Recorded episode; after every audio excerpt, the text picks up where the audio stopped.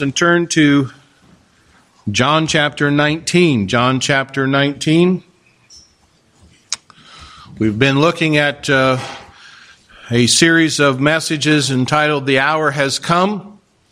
And we have various uh, aspects of the hour that Jesus uh, would come to the place of his crucifixion. Uh, throughout the book of John, he would say, The hour has not come but now the hour has come, and we come to verses 28 through 30. And uh, let's just look at those verses before we begin this morning.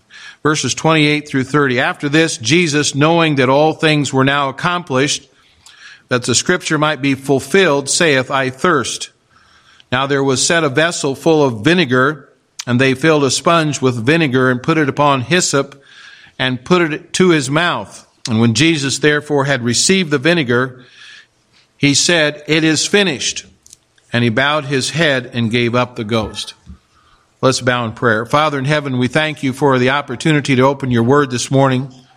And I pray, Lord, that this message will speak to our hearts to remind us again what you did, what you accomplished uh, in our behalf. We thank you, Lord, that you love us so much that you're willing to die on Calvary's cross and take care of our sin penalty. And we pray, Lord, as we look at this this morning, you'll guide us, direct us. May the God, the Holy Spirit, impress upon our hearts the truth here from your word. And we pray your, this in Jesus' name. Amen. After three weeks of punishing bombardment and raging battles, United States military forces took part in an amazing sight. Right in the heart of Baghdad, in a square bearing a huge monument of Saddam Hussein, a crowd gathered in an attempt to topple this image of his brutal dictatorship. With a little help from a crane, the statue toppled and with it the symbolism of Saddam's brutal regime. But very quickly, the coalition leaders warned that the job was not finished. Though Saddam's statue was toppled, his regime essentially broken, the war was not over. That was proved out by the continuing battles that we witnessed by way of media in days that followed. Unfortunately, some people look at salvation in much the same way.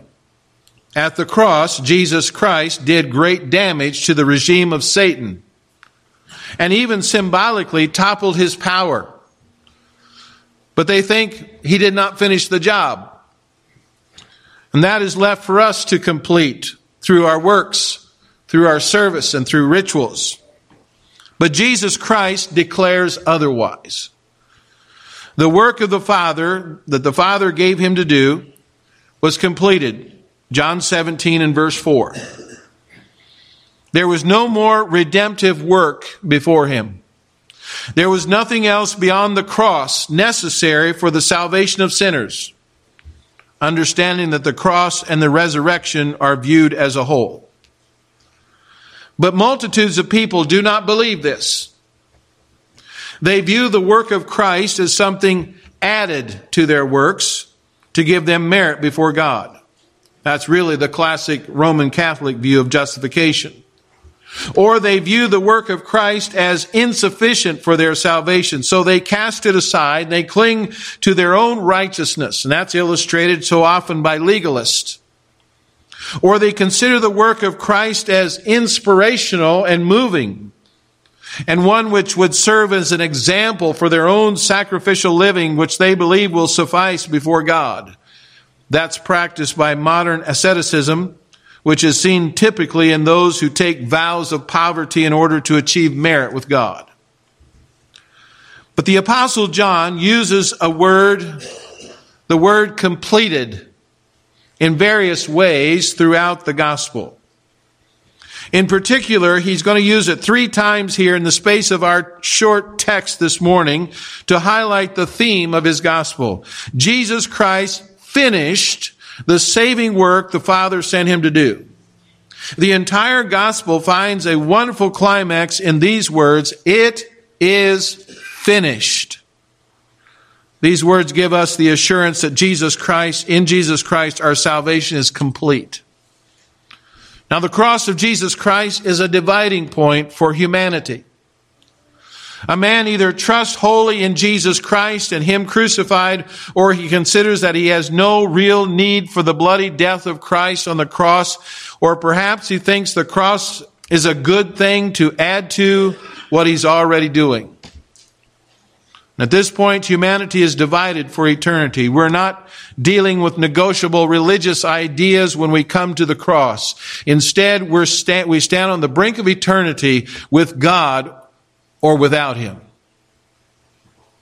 Nothing can be added to the work of Christ on the cross. It is finished. And what does this imply for all of us as we reflect upon the cross? Notice, first of all, the incomplete. Now, we had the word in here, in our text here, accomplished in verse 28. We have it is finished in verse 30. They're exactly the same word in the Greek. The phrase might be fulfilled comes from a root, the same root word as the other two verbs. But all three imply something that is brought to a conclusion or a completion. And if this is the case, then obviously there must be some things that were incomplete before Jesus Christ finished what he was sent to do. In order to understand what Jesus completed, I believe it's important for us to give some consideration to what remained, what remained incomplete from Jesus Christ and his work on the cross. Notice, first of all, there was ceremonial incomplete. Ceremonial incomplete. The Jews looked upon the crucifixion and they had been involved that very week in what was called the Passover celebration. Now, it commemorated God's gracious hand of deliverance for Israel while in Egypt. And the Lord instructed Moses to have the people take an unblemished lamb or kid, slay it, and sprinkle its blood on the doorposts of their homes. The covering of blood served as an atonement or a covering being the literal meaning of atonement. And for the people as the death angel would pass over Egypt in judgment. They had not only sprinkled the blood of the lamb, but they had also eaten of the lamb. And we note the significance of the Passover. The direction to sprinkle the entrance meant that blood has to be applied to the house itself, that is, to make atonement for it, and in a sense to convert it into an altar. Seeing this blood, Jehovah, when he passed through to smite the Egyptians, would pass over the door so that it would not be granted the destroyer to come in into their dwellings.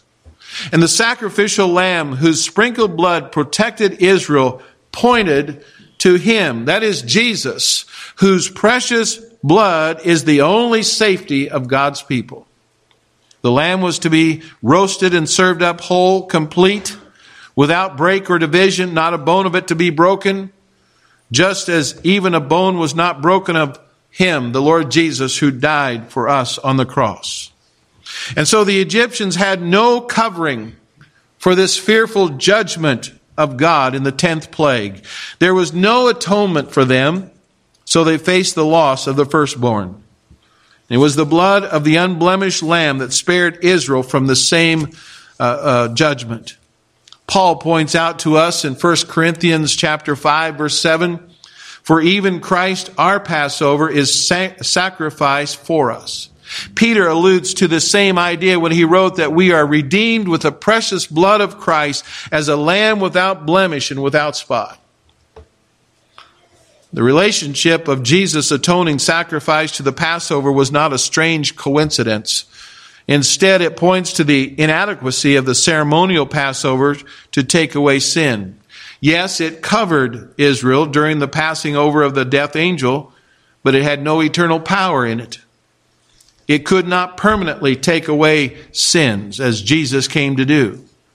Every celebration of Passover pointed to the day when God himself would provide a lamb to cover the sins of the people, to deliver them from the judgment legally due them as lawbreakers. All of the ceremonies instituted by the Lord had their completion in Jesus Christ. And so that Jews participated in feasts and they participated in holy days each year as reminders that the Lord their God uh, and his redemptive work was to come among them. The problem among the Jews at this point was an unwillingness to re- realize that their cer- ceremonies were incomplete. They could not save one person from their sins. They held to them and rejected the only sufficient sacrifice of God. And Paul expressed it very clearly in Colossians chapter 2, verse 16 and 17, pointing out that all these ceremonies were simply shadows of the reality that was to be fulfilled in Christ. He says, Let no man therefore judge you in meat or in drink or in respect of an holy day or of the new moon or the Sabbath days, which are a shadow of things to come, but the body is of Christ. And so the cry of our Lord, it is finished, points to the end of the ceremonial law. It shows that the ceremonial law was inadequate for our salvation and only a reminder that God would always be faithful to his promises. But then there's also personally incomplete.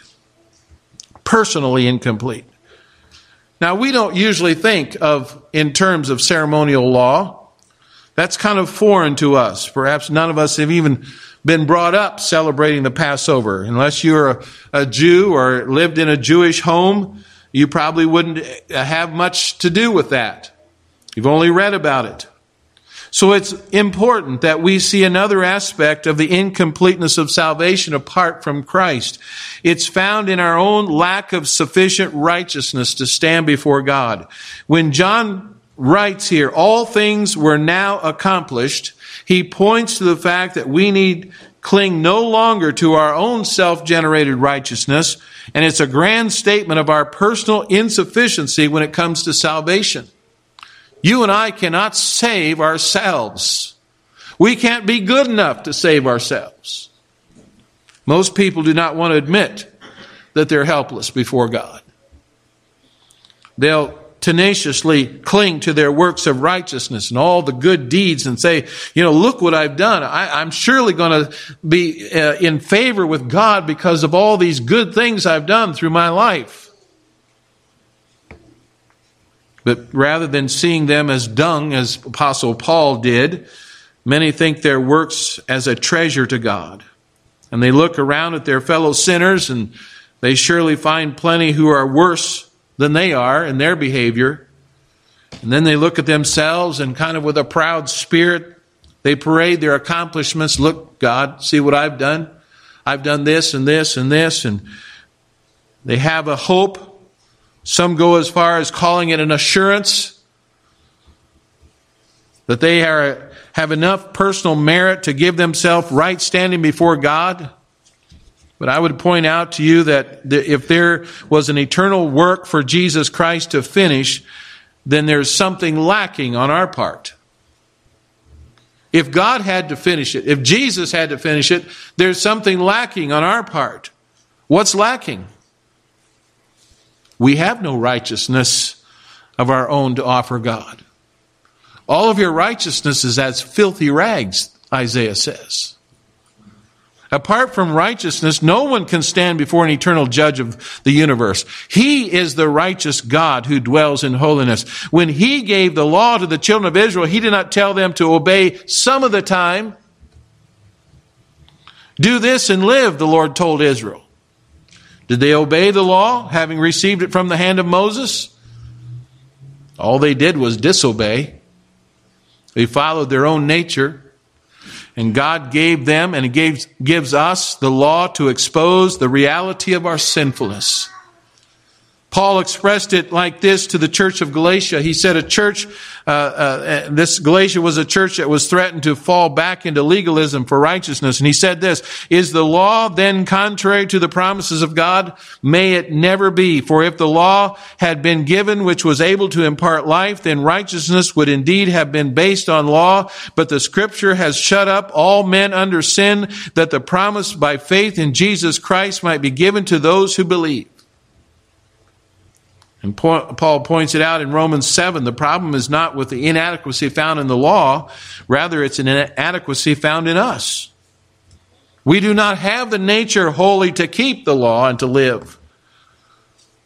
We are incomplete when it comes to personal righteousness. And so, apart from Jesus Christ satisfying the legal demands of the law for lawbreakers, and apart from Him imputing His own righteousness to us, we have no claim to eternity with God. We stand incomplete. So that's the incomplete. But notice, secondly, the complete. Because that's the emphasis upon of our text completion. The ceremonial laws upon which religious men cling for salvation were incomplete. The personal efforts of righteousness which moral men hold for salvation is incomplete. It's only in Him who cried on the cross, It is finished, that we are complete. What did Jesus complete on the cross? Well, there's that which is prophetically complete. John's intention is to show us that everything prophetically related to the saving work of Jesus Christ was fulfilled on the cross. And we must keep in mind that John views the passion of Christ as a whole. So we, we see the death, burial, resurrection uh, thought here of expressing statements on the death of Christ.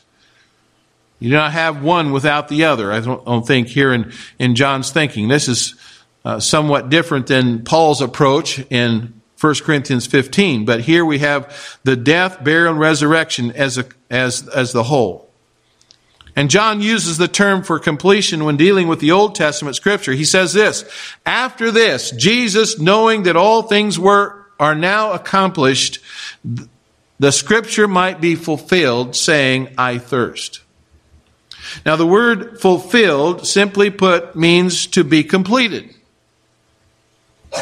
We've already noted in previous studies that specific details of prophecy were fulfilled to, in minute detail during the crucifixion. The casting of lots of, for his garments, a being numbered with the criminals, and now the thirsting of Christ, and all that's, all of that's recorded in the Old Testament. And certainly being crucified in the heat of the Judean sun would dehydrate anyone. The cry of thirst in our Lord was an expression of the actual suffering and anguish which he experienced on our behalf on the cross. No words can fully express what bitter sorrows he endured, and yet he does not desire to be free from them until he has satisfied the justice of God. His cry of thirst was not a plea to deliver him from the cross, but to fulfill what the psalmist had already predicted of Messiah. I don't think that Christ had any mental checklist. He wasn't kind of going through a checklist. Well, this has been said, this, you know, he wasn't doing that. He was bearing our sin. And out of the agony of those moments, it was a cry that naturally came forth I thirst. David had described it in Psalm 22 and verse 15. He said, My strength is dried up like a potsherd, and my tongue cleaveth to my jaws. Later in Psalm 69 and verse 21, David states in distress, They gave me also gall for my meat, and in my thirst they gave me vinegar to drink. I was reading about this vinegar that was offered to Christ. It was a common drink of Roman soldiers. It was a mixture of sour wine and water. And in the souring, most of the alcohol had evaporated. And so it was a drink that was supposed to be kind of like a stimulant. You know, like coffee. Did you have your coffee this morning? I hope so. Most of you look like you've had your coffee. Well, that's kind of what it was for. And, and no doubt as they would come to the scene of the crucifixion, they knew they'd probably be there for a while. And they brought this jug of vinegar. And so in hearing Jesus cry, I thirst, evidently one of the bystanders found a sponge, soaked it in some of this sour wine, and stuck the sponge on a stalk of a hyssop plant. The stalk of mature hyssop would grow about three or four feet It evidently was the right length for a man with an outstretched arm to reach the mouth of Jesus on the cross. And this vinegar or sour wine given to him may have just revived him enough to physically so that he could utter these words, It is finished. Now, all of that was prophesied in the Old Testament. We're told that long before this ever happened. And this was a fulfillment of Scripture. It was prophetically complete. But then, secondly, it was chronologically complete. The cry, it is finished, also had an effect of stating the, an end chronologically to the work that Jesus was sent to do. Now, in verse 30, it contains both a chronological sense of ended and also a theological sense of achieved. In the mind of Christ, he had purposed to fulfill every detail of what the Father had commanded him to do. Remember again, John 17, 4 says, I have glorified thee on earth. I have finished the work which thou gavest me to do.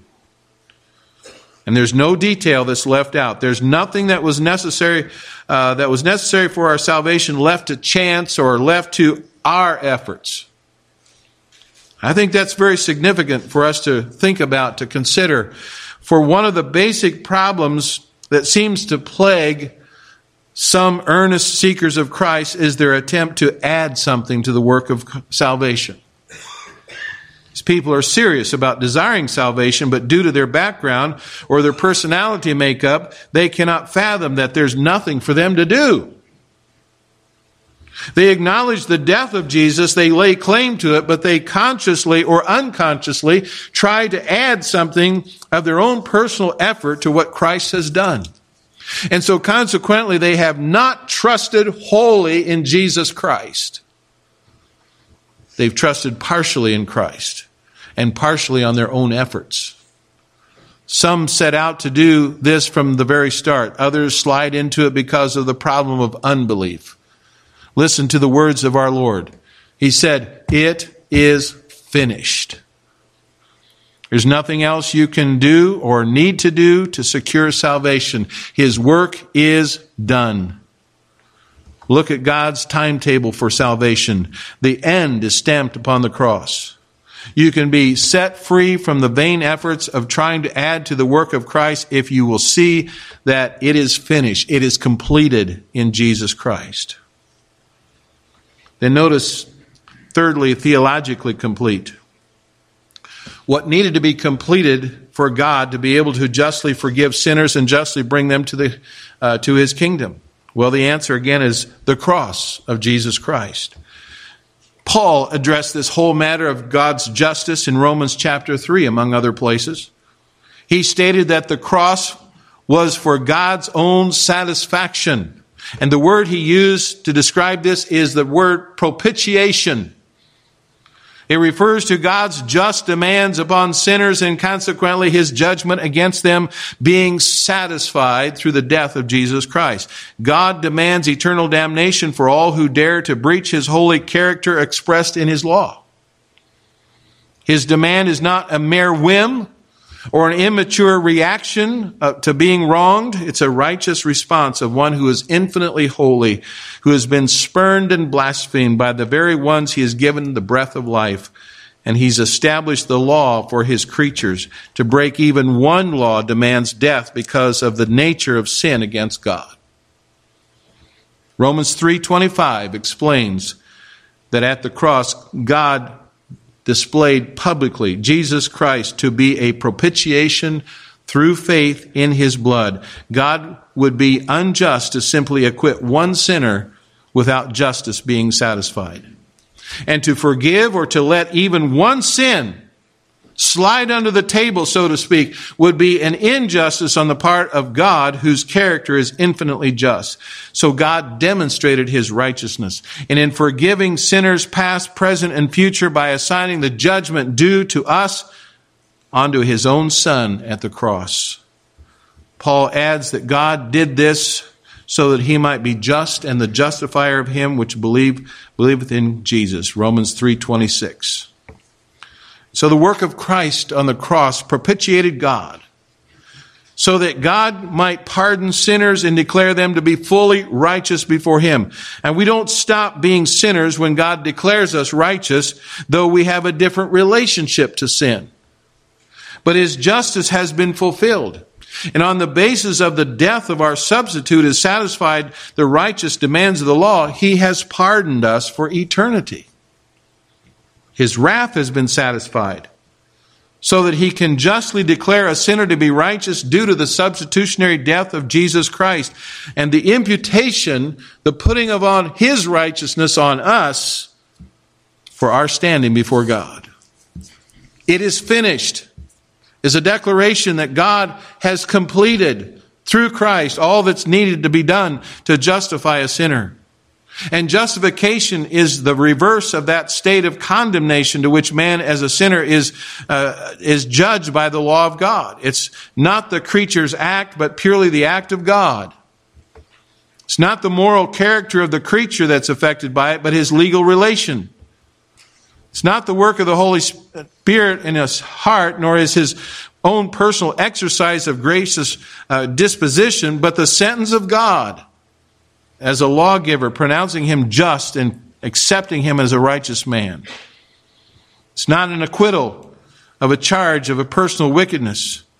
For in the very act of justification, there is the strongest implication that of that charge, nor is it in any form or decree a vindication of the sinner's conduct, nor any excuse, but on the other hand, a direct condemnation of it, and in the most emphatic terms, it is God that justifieth.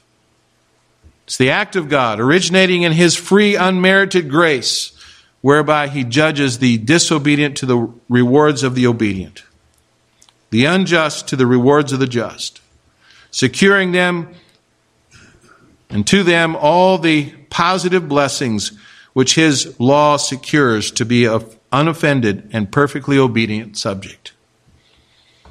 I hope we can see that this basically means there's nothing we can add to salvation. There's nothing you can do to merit what God has offered. He has accepted the work of His own Son on your behalf, on my behalf, so that we might be pardoned and declared righteous before Him. And so that brings us to the dividing point mentioned early, this is the dividing point. Either you, you trust God, you accept His, His uh, sentence, or you don't. The dividing point. We have seen the cross and the glory as being God's finished work. And yet, so few will believe what Jesus accomplished, and that it's really, truly finished. And people will labor and they'll strain with all their self effort trying to appease God. And they go through all sorts of religious rituals and acts of service to be justified. But again, listen to the words of Jesus Christ as he hung on the cross there as the mediator between God and man. He said, It is finished. There's no sweeter words to the heart than assurance that Jesus Christ has availed for us so that we no longer live under condemnation of the law and the curse of the fall. All that God has demanded for us for life, Christ has finished.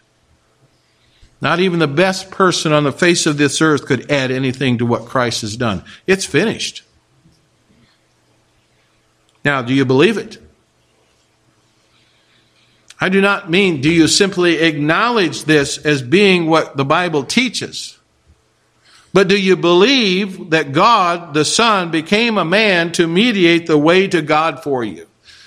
Jesus said, I am the way, the truth, and the life. No man cometh unto the Father but by me.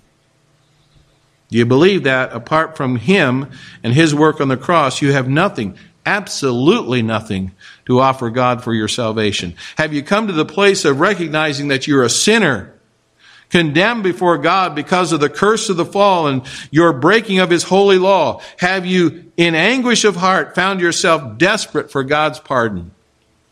Have you come to the place of longing to have life that He alone can give? If there's someone here to this morning has not ever done that, my plea is to look to Jesus Christ and Him crucified for you. Hear Him say, hear Him say these words It is finished. Put your trust, your dependence upon the Lamb of God slain in your place. Let's bow in prayer. Father,